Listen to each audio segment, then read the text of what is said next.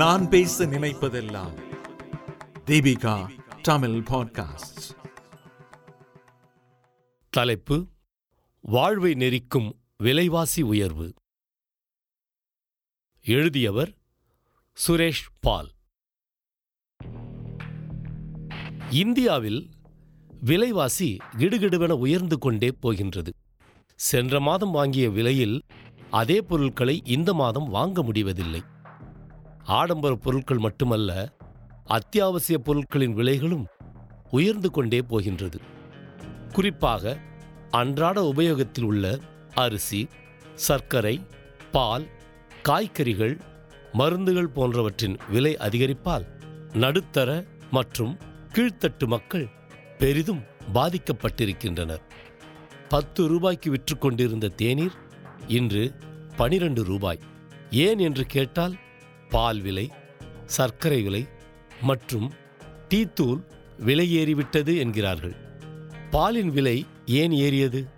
கொள்முதல் விலை அதிகரித்ததுதான். கொள்முதல் விலை ஏன் அதிகரித்தது?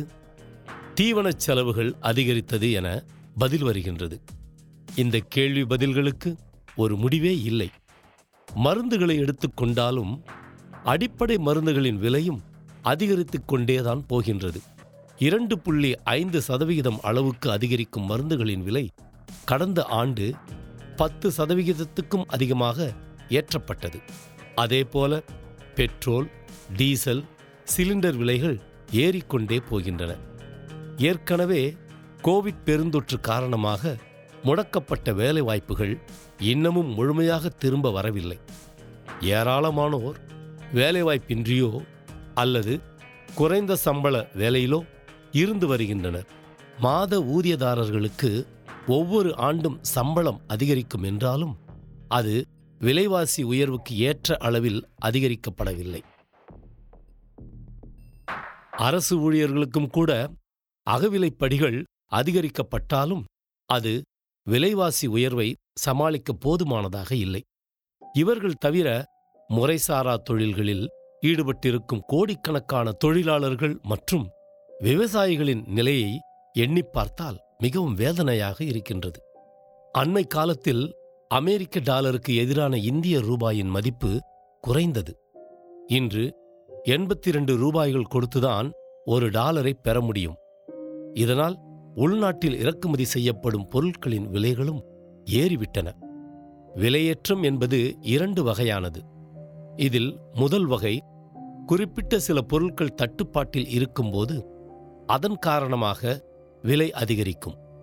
மழைக்காலங்களில் காய்கறி வரத்து குறையும் போது அவற்றின் விலை அதிகரிக்கும். மழை நின்று நிலைமைகள் சரியானதும் விலை பழைய நிலைக்கு வந்துவிடும். இதை தற்காலிக விலை உயர்வு எனலாம். இவை பெரும்பாலும் ஒரே சமயத்தில் எல்லா பொருட்களுக்கும் ஏற்படுவதில்லை. மற்றொரு வகையில் சில பல காரணங்களுக்காக உயரும் விலையானது பின்னர் குறையாமல் அப்படியே நிலைத்து நின்றுவிடுகிறது அல்லது குறைகிறது, பழைய நிலைக்கு திரும்புவதில்லை. ஏறத்தாழ நிரந்தர விலை உயர்வாய் அது மாறிவிடுகின்றது. உதாரணமாக 70 அல்லது 80 ரூபாய்களில் இருந்த பெட்ரோல் விலை கச்சா எண்ணெய் விலை உயர்வு காரணமாக மடமடவென உயர்ந்து 100 ரூபாய்களுக்கு மேல் போனது. பின்னர் கச்சா எண்ணெய் விலை குறைந்த பின்னரும் பல போராட்டங்களுக்கு பின் விலை குறைக்கப்பட்டது.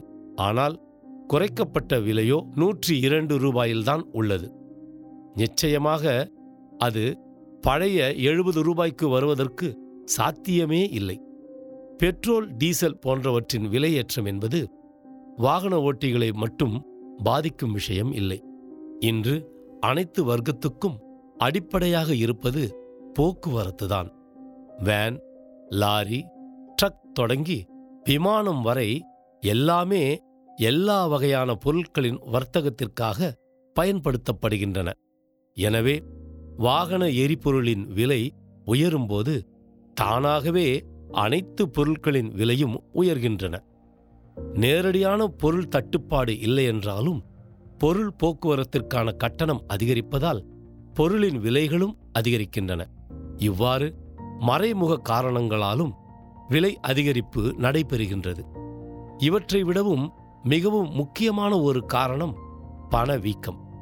பணவீக்கம் என்பது பொருளாதாரம் தொடர்பான ஒரு சொல். எளிமையாக சொல்ல வேண்டுமெனில் பணத்தின் மதிப்பு குறைதலே பணவீக்கம் என்பதாக புரிந்து கொள்ளலாம். அதாவது பணத்தின் மதிப்பு குறைந்து விடுவதால் அதிக பணம் கொடுத்து ஒரு பொருளை வாங்க வேண்டி உள்ளது. உதாரணமாக 10 ரூபாய்க்கு விற்கப்பட்ட இட்லி ரூபாயின் மதிப்பு குறைந்ததால் இப்பொழுது 15 ரூபாய்க்கு மாறிவிடுகின்றது. இட்லியின் மதிப்பு 10 ரூபாயாகத்தான் உள்ளது. ஆனால் இப்போது 10 ரூபாயின் மதிப்பு அப்போதிருந்த 10 ரூபாயாக இல்லை, குறைந்துவிட்டது. எனவே இப்போதைய 15 ரூபாய் தான் அப்போதைய 10 ரூபாய்க்கு சமமாக உள்ளது. எனவே இப்போது நாம் 10 ரூபாய்க்கு பதில் 15 ரூபாய் கொடுத்து அந்த பொருளை வாங்குகின்றோம். இதைத்தான் பணவீக்கம் என்கின்றோம். பணவீக்கம் என்பது பல்வேறு காரணங்களால் ஏற்படுகின்றது. எந்த ஒரு நாட்டிலும் ஒரு சிறிய அளவிலாவது பணவீக்கம் இருக்கும். ஆனால் பணவீக்கம் அதிகரிக்கும் போது ரூபாயின் மதிப்பு மிக மிக குறைந்துவிடும். ஒரு காலத்தில் பொருட்களின் விலை 1 காசாக இருந்தது. இன்று பணத்தின் மதிப்பு குறைந்து போனதில் 1, 2, 3 பைசாக்களுக்கு எந்தவித மதிப்பும் இல்லை. அரசாங்கம் இதை அச்சிடுவதும் இல்லை. பணத்தின் தொடக்கமே இப்போதெல்லாம் 1 ரூபாய் என்றாகிவிட்டது.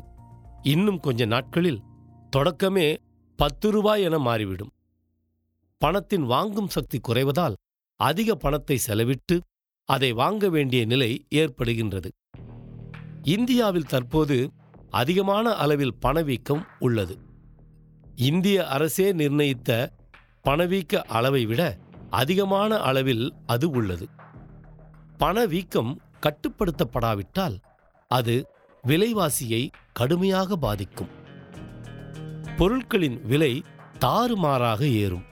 இதன் கூடவே வர்த்தகர்களும் தங்களின் லாபம் கருதி பொருட்களின் விலை ஏற்றும்போது பொருட்களின் விலை இன்னமும் ஏறுகிறது. நேரடி மற்றும் மறைமுக வரிகள் மற்றும் போக்குவரத்து போன்ற செலவினங்கள் அதிகரிக்கும் போது அவை நேரடியாக விலை உயர்வில்தான் போய் முடிகின்றது. அரிசி கிலோ 20 ரூபாய் விற்கும்போது 100 ரூபாய் சம்பாதிக்கும் ஒருவர் குடும்பத்திற்காக 5 கிலோ அரிசி வாங்க முடியும். ஆனால் அரிசி விலை கிலோ 25 ஆக்கப்படும் போது அவரால் 4 கிலோ அரிசி தான் வாங்க முடியும். ஏனென்றால் அவரது வருமானம் 125ஆக உயர்வதில்லை. வேண்டுமானால் 110 ரூபாயாக உயரக்கூடும். ஆனால் அந்த தருணத்தில் கூட அவரால் குடும்ப தேவைக்கான 5 கிலோ அரிசி வாங்க முடியாது. இந்திய மக்கள் தொகையில் பெரும்பாலானோர் நிலையான வருமானம் தரும் வேலைகளில் இல்லை. பெரும்பாலானோர் கூலி தொழிலாளர்களாகவே உள்ளனர். பணவீக்கம் காரணமாக ஏற்படும் விலைவாசி உயர்வு இவர்களின் வாழ்க்கையை வெகுவாக பாதிக்கின்றது. நிலையான வருமான பிரிவினருக்கும் கூட பணவீக்கம் ஈடுகட்டும் அளவிற்கு வருவாய் அதிகரிப்பு இருந்தால்தான் சமாளிக்க முடியும். ஆனால் அவ்வாறு நடைபெறுவதில்லை. எனவே கடன்கள் மூலமாக சமாளிக்க முயல்கின்றனர். ஆனால் இதுவும் கடுமையான நிதி நெருக்கடியையே ஏற்படுத்துகின்றது. இத்தகைய சூழ்நிலையில் ஏழைகளுக்கும் நலிந்த பிரிவினருக்கும் இருக்கும் ஓர் ஆறுதல் பொது விநியோக முறைதான். தமிழகத்தை பொறுத்த அளவில் பொது விநியோக முறை பெரும்பாலும் சரியாகவே இயங்குகின்றது.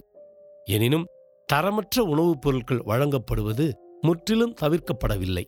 கோடிக்கணக்கான மக்கள் சுதந்திரம் அடைந்து 75 ஆண்டுகள் ஆன பின்னரும் ரேஷன் கடைகளையே தங்கள் குடும்ப தேவைகளுக்காக நம்பிக்கொண்டிருக்கின்றனர் என்பது வேதனையான ஒன்றுதான்.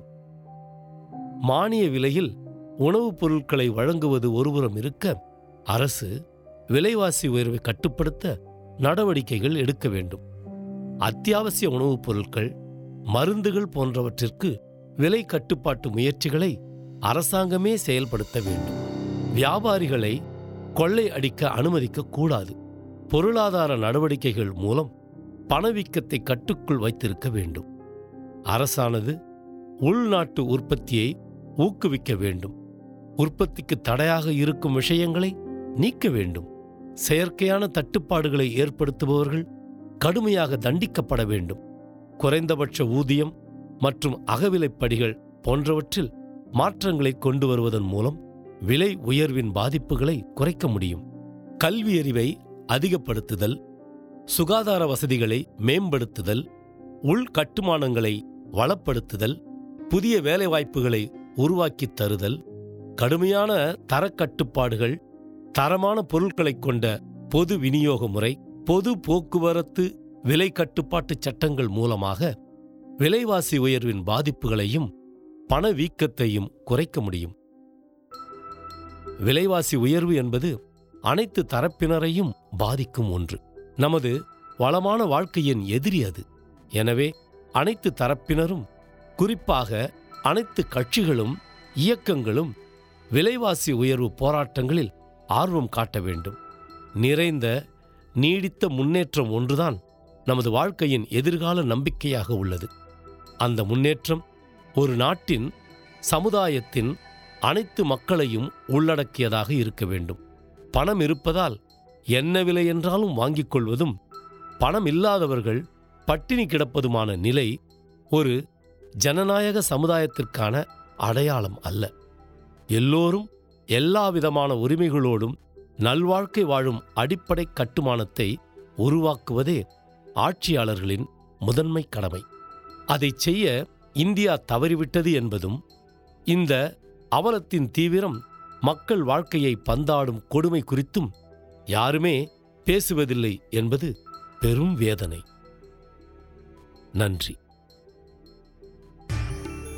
இந்த வலையொலியை தயாரித்து வழங்குவது தீபிகா ஊடக மையம். இணைந்து வழங்குவது அரும்பு பதிப்பகம் மற்றும் தொன்போஸ்கோ கல்லூரி, சென்னை. குரல் வடிவம் ஏடி சாண்டோ. ஒலி வடிவமைப்பு வின்ஸ்டன். மீண்டும் மீண்டும் கேட்கத் தூண்டும் நான் பேச நினைப்பதெல்லாம். தீபிகா தமிழ் பாட்காஸ்ட். வாரம் 2 முறை சந்திப்போம். சிந்திக்க